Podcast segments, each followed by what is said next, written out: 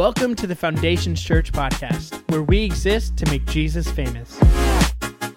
We hope this message is life giving, encouraging, and challenges you in your walk with Christ.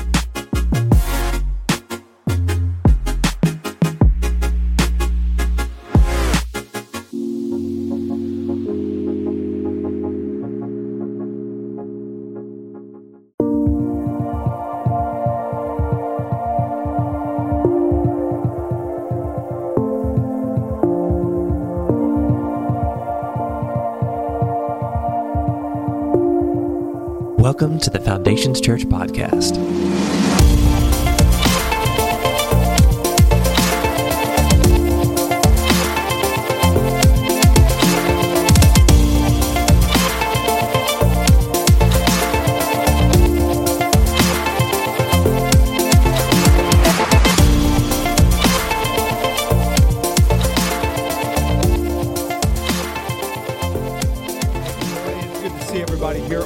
Sunday. Um, this is our last week of a series called The Altar. If you have missed either one of the weeks, the previous two weeks, I'd really, really encourage you Go on our website, foundationschurch.tv. And uh, man, download it, download the podcast, download the video. My ring's off because I wash my hands, just so you guys know I do wash my hands. Um, but um, it, it just download the podcast, the video, because it has been a fantastic series. If you've missed out, you won't understand what these rocks are. So go back and watch, watch, watch the series, and I hope it ministers to you. Today, we're going to jump right into our message because um, we've got a lot to go through and cover. And so, um, as we get ready to, uh, a couple of weeks ago, there was a happening, a, an occurrence at my house. Um, that happened that I, I posted on Facebook as well. And I walked out one morning um, and I walk out to my backyard, and in our pool, I see like waves happening. And I thought, okay, it's, it's a frog. We get a lot of frogs in our pool. And I was, started looking. I was getting ready to go get one of the girls because um, they love getting frogs out. I'm not scared of frogs, I don't mind frogs. Um, um and as I looked, it did not move like a frog, um, it was slinking and crawling. And I was like, are you kidding me right now? Um, I, I get closer. I'm like, there's a snake. That's a snake. That's a snake. You know, I'm like freaking out because I hate, and I've said this several times, I hate them. It's not for show. Man, I hate snakes. I, they give me the ibby jibbies. Um, I, I, feel like I can say that and still be a man and have my man card because Indiana Jones was scared of snakes too, and he found the Ark of the Covenant. What you got, son? Come at me. Um, but wait, there was a snake, and I'm like, ooh! So I went in, I'm like, Casey, there's a snake in our pool. And she's like, okay, well, let's do something about it, you big baby. Um, and so we go out, and in all transparency, all transparency, um, my wife is the one that fished the snake out of the pool. I'm gonna be real. I'm gonna be real. I'm okay. I got a good woman. I got a good woman. Proverbs 31, and she shall fish snakes out of the pool. Um, I, I, but, but the reason was because I had a hoe in my hand ready to kill this thing. And um, when it comes out, it slithers through this hole that's probably this big in our net. I've got the hoe, and I, bam, I cut the head off of the snake. There's another picture um, there. I mean, just this huge anaconda that's probably 12 foot in length about yay big, round. Um, uh, no, the thing was this big, um, really. Um, uh, uh, this is not a fishing story. Um, the snake was about this big, and Casey's like, whoa, whoa, whoa, whoa. I'm like, what are you talking about? She goes, well, why don't we just let it go? What? What? Let it go. Well, we could research what kind of snake this is. Maybe it's a good snake. I'm like, you're full of poo. I'm like, there's. There's no way we're going to Google what kind of snake this is and then determine if we are going to kill it or not. The only good snake, I say it, it's in the book of Proverbs, is a dead snake. Um, it's not really in the book of Proverbs, but um, I just, I hate snakes. And I looked at Casey and I said, Well, what if it was a, a tarantula, a spider? Those are good spiders. They kill other spiders. She's like, Kill it, right? Um, and it doesn't surprise me that snake and spider begins with S. Um, something else does, Satan Satan. Um, so, coincidence? I think not. Um, but um, so we killed the snake, and, here's what she said. She said, Well, it, it's, it, well, it's not going to hurt that much. What do you mean it's not going to hurt that much? It's not that dangerous. What do you mean it's a snake? And, and here's, here's what happened. Here was the problem I had.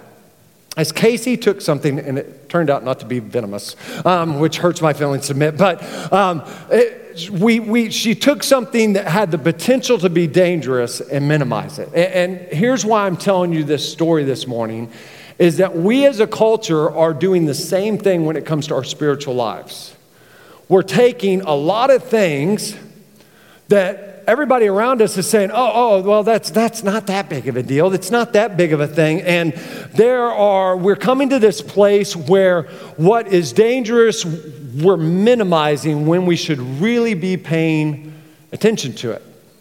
Um, this morning, as we get started, I grew up in church. Um, a lot of you grew up in church. And um, when you grew up in church, there was a lot of rules for churchgoers. And uh, a lot of times, the church just missed it. Uh, I don't think they had a bad heart. I don't think they had bad intentions, but uh, church, a lot of times, and I love my upbringing. I value my upbringing. I had a great church. I had a great pastor. But sometimes the church in general, the big C church, not just Foundations Church, man, we just got it wrong. And, and, we said certain things were wrong and certain things were sins that weren't sins and weren't wrong. One of those specific could be dancing. I don't know if you ever watched Footloose, it's real, man. Um, you know, I, I can break, I, I, can't break dance. I can moonwalk like Michael Jackson. Um, and I can't do it in these shoes, but one day I will, and I will dance, dance, dance to Billie Jean is not my lover um, right here on this stage. But, um, when I did it, there was confliction in me because you're like, oh, you can't be breakdancing, you can't, can't be moonwalking, you're going to hell. Um, you couldn't go to dances when I was growing up because that's what you just couldn't do that. And it was wrong. And there, here's the deal there's nothing in the Bible that says going to prom is a sin, right? There, there's parts where we, as the church, became religious zealots and more about a club and maintaining a certain type of person than we did really being focused on being the hands and feet of Jesus and having the heart of Jesus. And so, as a pastor, even though Foundation Church, I think we've done really good not getting religious and not trying to make things a sin that really aren't a sin. But as a pastor, as somebody that's grown up in this, if you've been hurt by that, if you have been, man, isolated and just kind of feel like you've been left out, let me, as a pastor, apologize and say, man, we don't always get it wrong. We don't, I mean, we don't always get it right. See? And we don't always get it wrong, but we don't always get it right. Some of you are like, what? Um, we don't always get it right. With that being said, here's what's happening now in our culture we went from one extreme of calling everything a sin and calling everything wrong to where now we don't want to call anything wrong and we don't want to call anything a sin. And, and here's what is happening we don't even like the word sin, right? Sin is like, ugh, you said it again. Sin, ugh, you know, it's the new S word, really, in our culture, and, and, we don't like, we don't like it, and, and, and excuse me. What has happened is that we have followed feelings and we have allowed our feelings to say what sin is and what sin isn't.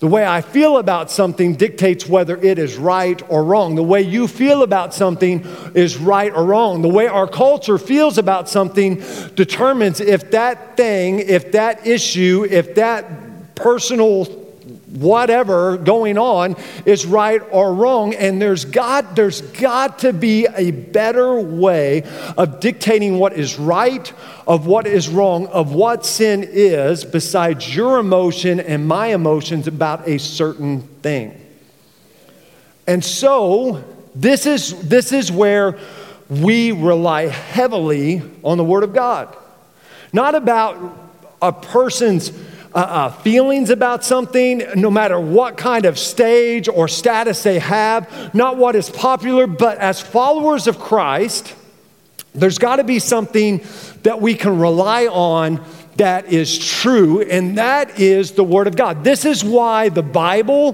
here at Foundation Church, and man, if you're visiting, if you're at a part of another church, that's awesome, but your church has to be Bible based, not opinion based, not how the preacher interprets the scriptures, but what do the scriptures say? And the Bible says this in 2 Timothy chapter 3, verse 16 through 17 all scripture is inspired by God and is useful. This is what it's used for to teach us what is true. That's huge. This is truth. What you find in the scriptures is truth and to make us realize what is wrong in our lives. It corrects us when we are wrong and teaches us to do what is right. God uses it to prepare and equip his people to do every good work. So, so here's what I always say out of the scripture the Bible always trumps my feelings. The Bible always trumps how I feel about a certain subject, a certain topic, a certain sin. The Bible always has the trump card. If you're playing spades, it's the ace of spades, right?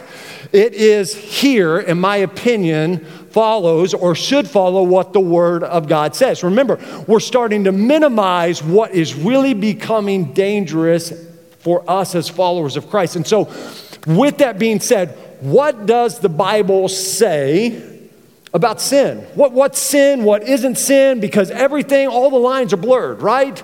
All the li- there, there is no right or wrong in the culture we live in. But what does the Word of God say is right or wrong? And, and hear me, we don't have enough time to read everything that is possibly a sin. But Paul gave like three different paragraphs, three different sections of Scripture where he said, "Man, Avoid these. Avoid these. These are sins, these are sins, these are sins. And so uh, here's what the Bible says in 2 Timothy chapter 3, verse 1 through 5. It says this, but understand this that in the last days there will come times of difficulty.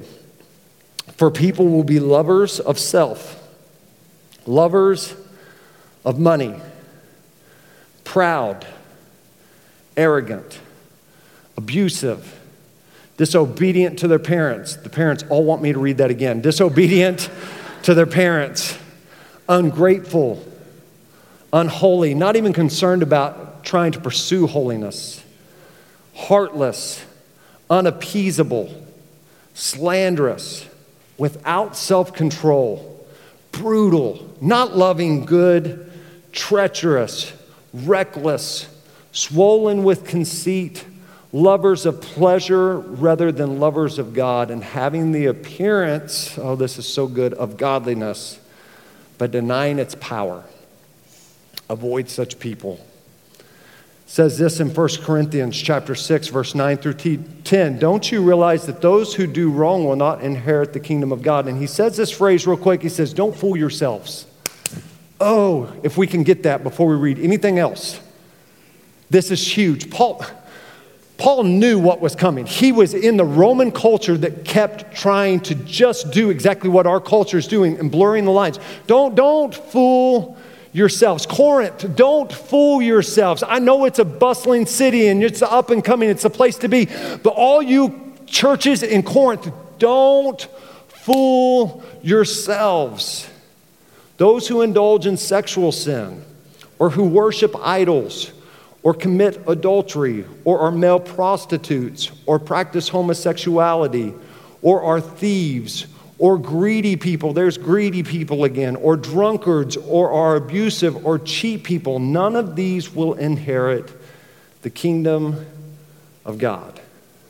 Galatians chapter 5, verses 19 through 21. When you follow the desires of your sinful nature, the results are very clear sexual immorality, impurity, lustful pleasures, idolatry, sorcery, hostility, quarreling, jealousy, outburst of anger, selfish ambition, dissension, division, envy, drunkenness, wild parties, and other sins like these. Let me tell you again, as I have before, that anyone living that sort of life will not inherit the kingdom of God. here's what I want to tell you because there's so much pushback on these scriptures. We cannot be cafeteria Christians. We can't take and pick out of the scriptures what we like because that looks good. Oh, I would eat jello and pudding the whole time if I went to first cafeteria just because that looks good, right? Give me some more pie. Give me some more pie. No, no, no. We can't take and pick what looks good, but we've got to understand the Word of God and take the Word of God as the Word of God because here's what you can know and here's what I can know. I don't dictate what sin is. Your job is not to dictate what sin is. This message is not to point to one sin and say, oh, you can't do that, but forget about self control and greed because we're more comfortable with that than we are this sin. No, no, no, no. That isn't this message. But it is a message to call it what it is because until we call it what it is, until we say sin is sin, we can never really, truly Deal with it.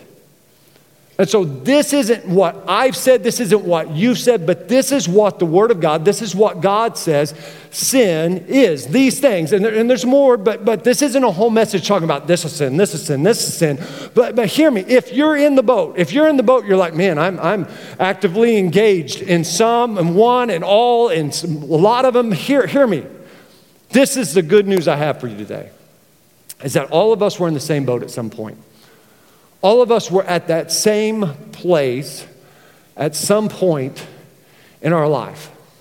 The Bible says this in Romans chapter 3, verse 23 For all have sinned and fall short of the glory of God. All of us messed up. All of us have fallen short. All of us screwed up. All of us, let's call it what it is, had sin that we needed to deal with, that we needed the Lord to deal with. But understand, and it's our first point grace is extended when sin is confessed. Grace is extended when sin is confessed. Grace is extended not when sin is concealed, not when it is hidden, but when it is confess. When I say the word sin, yeah, there's a real heaviness to it. We don't like it because it makes us feel bad, right? It makes us feel like, oh, I hate that word. But you and I aren't going to get any better. We're not going to get healthy by pretending we're not sick. We, we, don't, we don't get healthy by pretending we're not sick. When you go to the doctor's office, especially this fall or this winter when there's flu and everything else going around, when you go into the doctor's office, there's two types of people that go into doctor's offices. There is the person that doesn't share anything when they come in. So, what's bothering you, sir? Nothing. Well, why are you here? I don't feel good. Well, what don't doesn't feel good? Nothing. You know, and the wife's there and like, Herb, tell him what you feel. Um, and she's like, he's had diarrhea for five days. He's had, you know, and he's she's just spouting everything off about poor Herb, and he's just sitting there like, shut up, woman, shut up, woman, shut up, woman. Right? Got the person that doesn't say anything because they don't want to reveal any sort of weakness, they conceal it, or you've got the oversharer. When I go into the doctor's office, it's like, what's wrong? Well, let me tell you about the last two years. It may be this, it may be this, it may be this. I've been on WebMD, it may be this, it may be All doctors hate, hate WebMD, right? Um, like, like I, am I'm, I'm in there, and here's why I overshare. Because when I go to, if I'm not feeling good, if something is wrong, if I'm not healthy, I want to get well as quick as possible. In fact, two years ago, I had to get a steroid shot my allergies were going crazy. They're like, "Sir, if you'll come in, uh, uh if you'll just stay here, we're going to bring a nurse in. She's going to give you a shot in the butt, make you feel better." And I was like, "Okay." Nurse walks in, dude. I just drop trowel. I mean, I'm just like, "Whop!" And she's like, "Sir, I don't need to see your whole butt. You can pull them up." I'm like, "Oh, I'm sorry. I'm sorry. okay, right, right, right there. Here's a Carter Foundation shirt. You know, you just saw the backstage pass right there. Um, you know." here, here, it is, you know. Um, you know, it's one of the doctors that goes here's office. I was like, man, I totally just showed everybody my butt. Um, here's the deal you get better when you confess that something's wrong. You do. And I'm convinced that the reason Jesus was called the great physician wasn't just because he healed people's physical lives, but he made broken and sick souls well.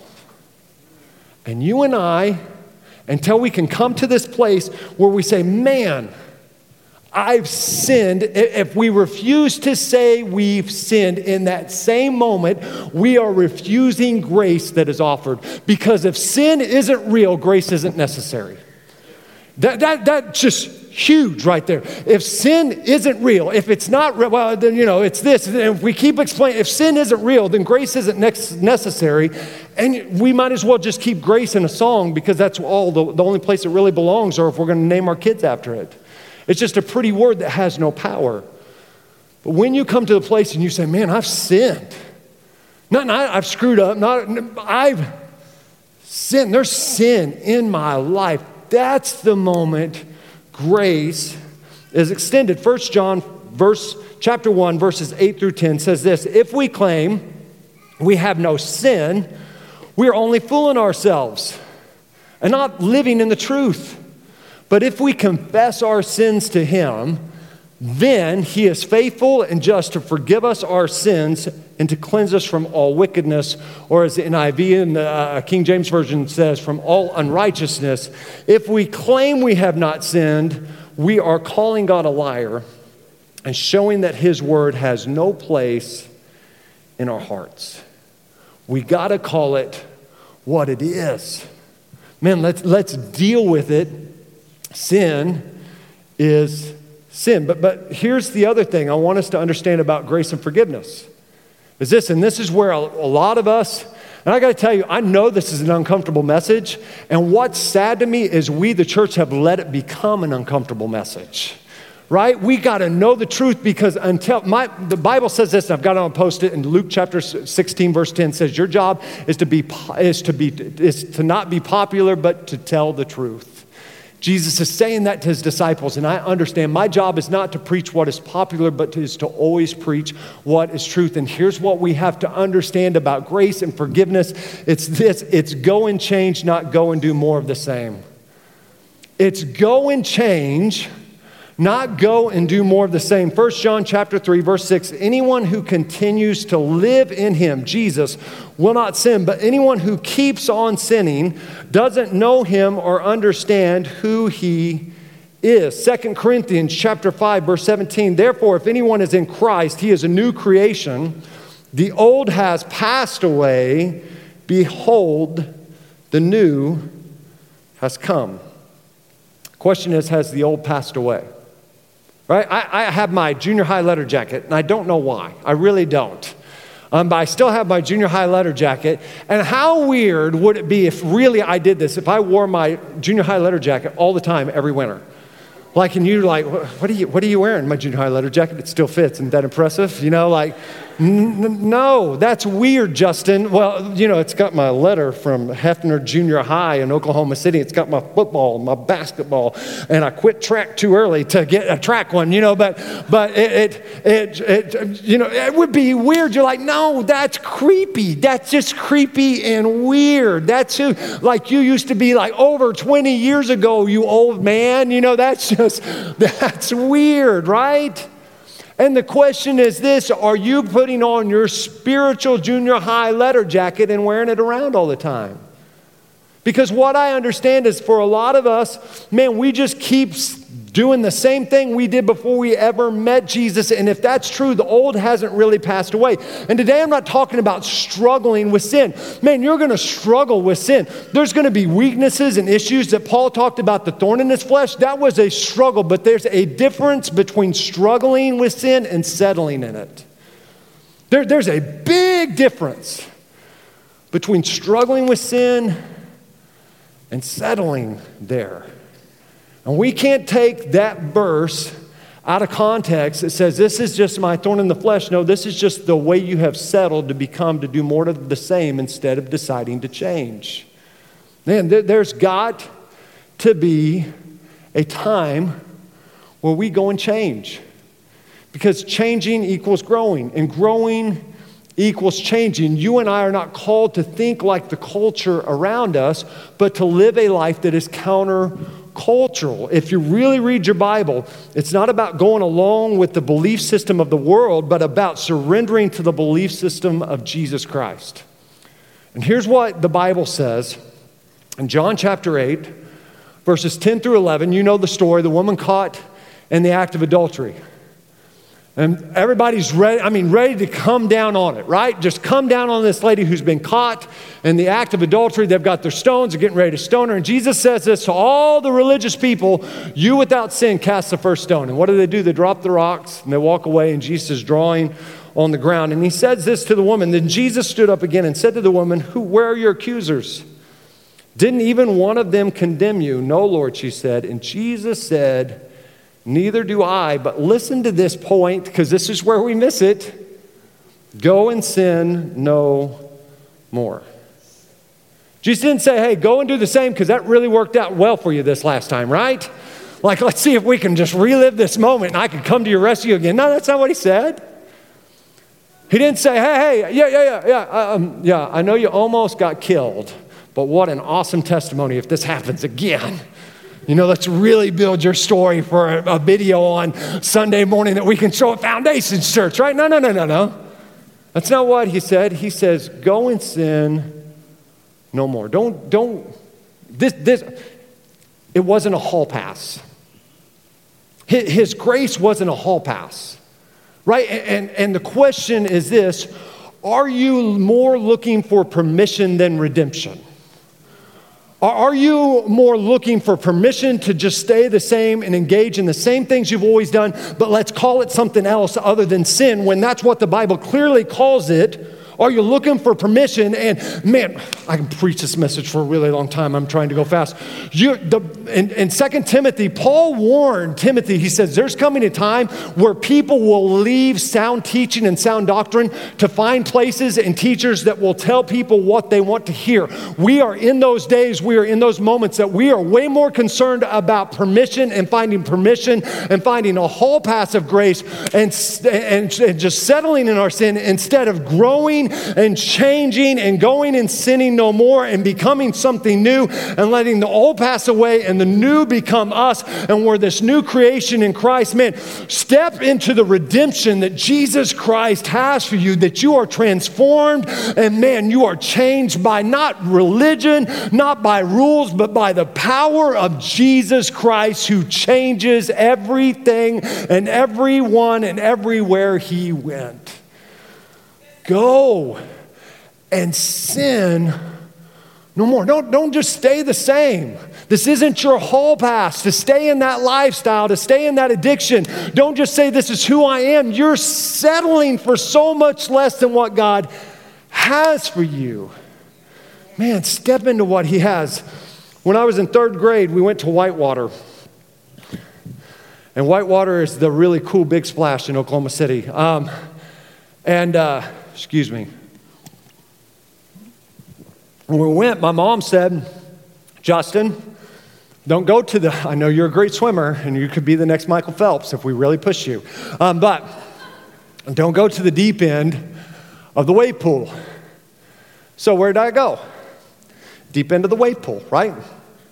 there with one of my buddies, and all the handles on the side are taken. You guys know what I'm talking about. Like you go up, you go, whoa, this is really fun.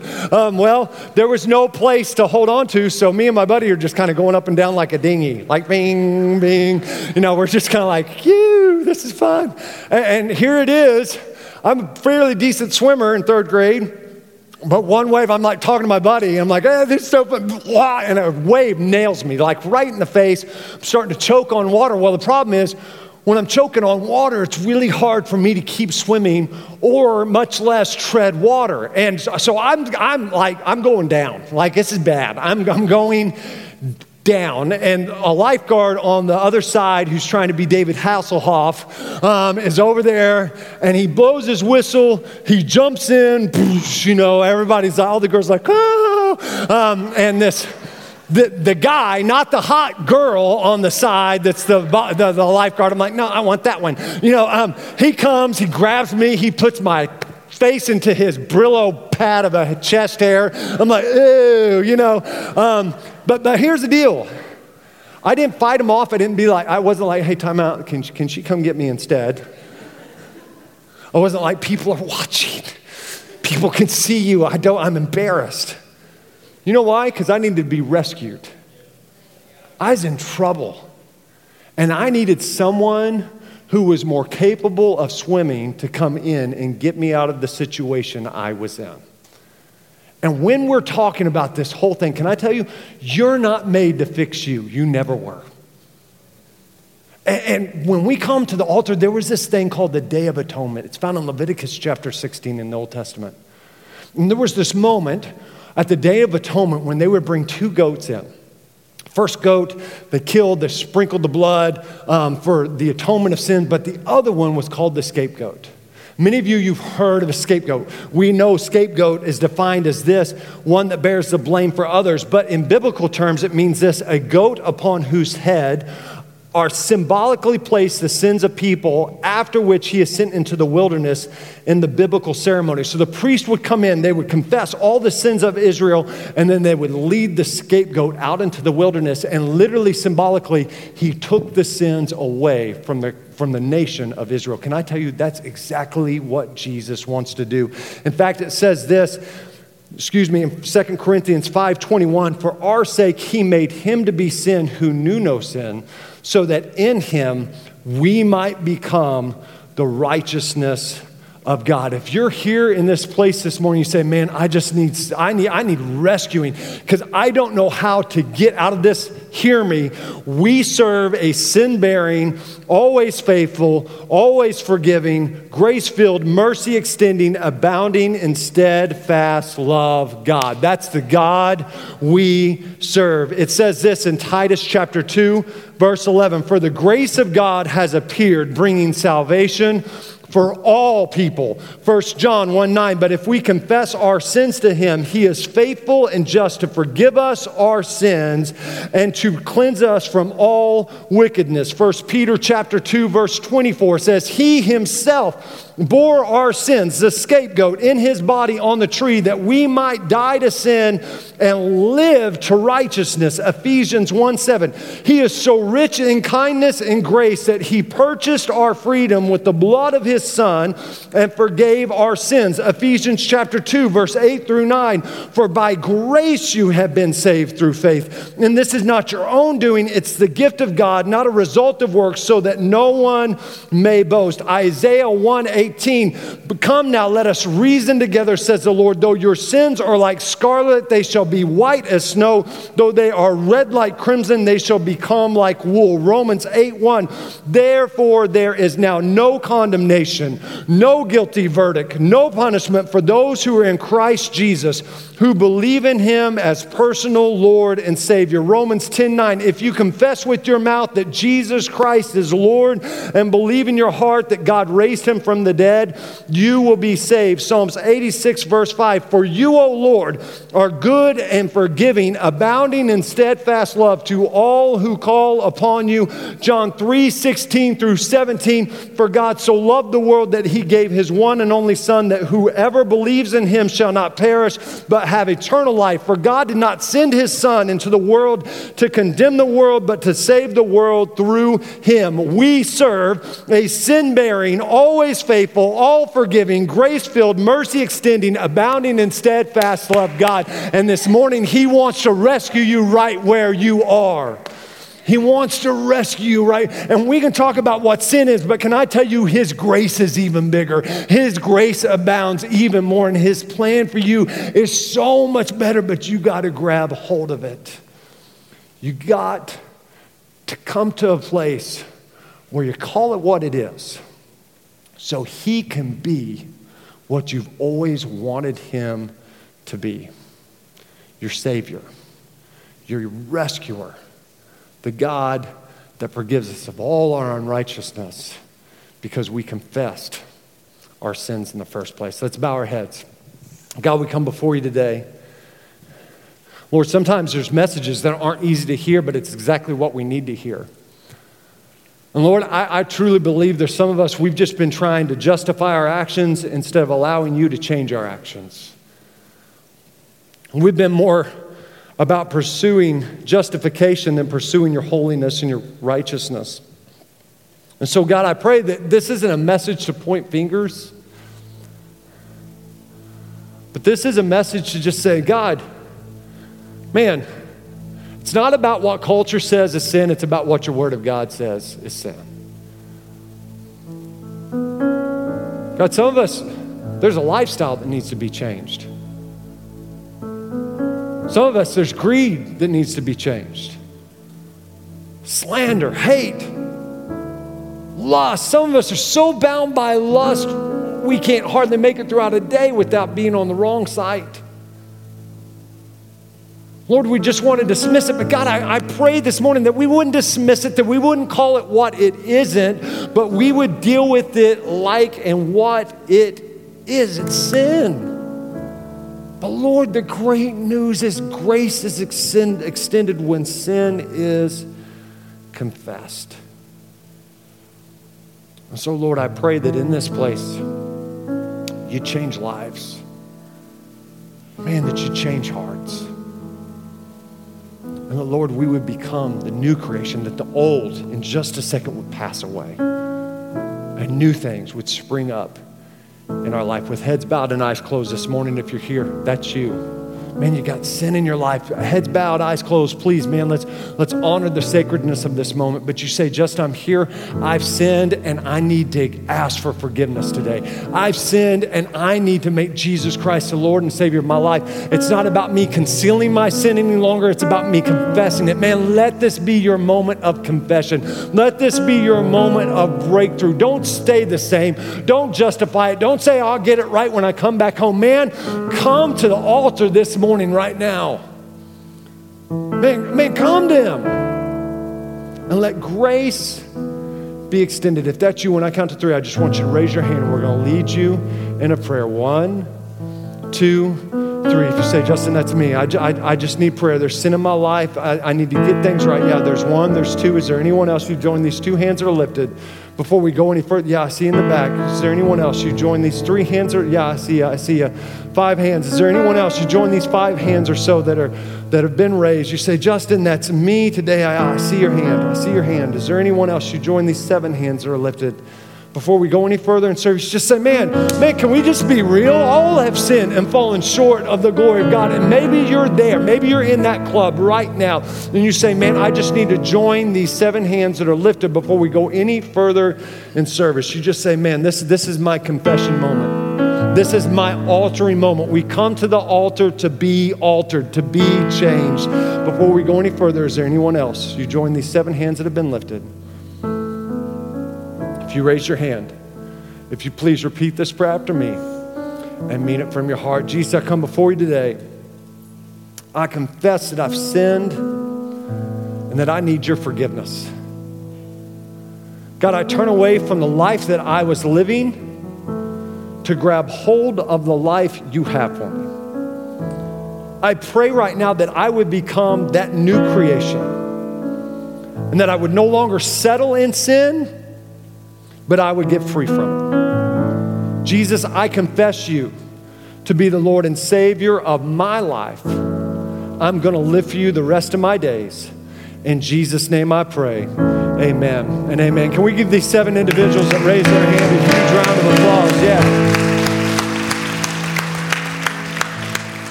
Yeah. Hey, if you raise your hands, we want to extend your next step. We all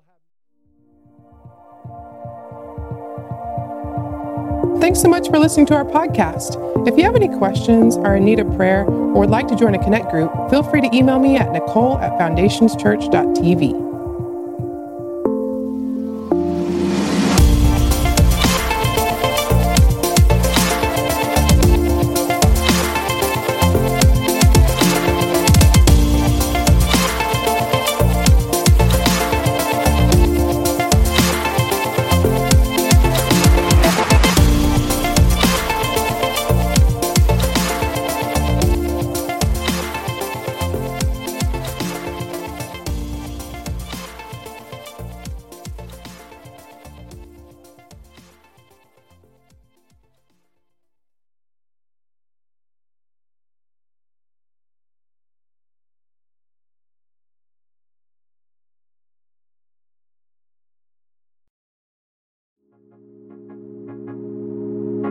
hope that you enjoyed this message.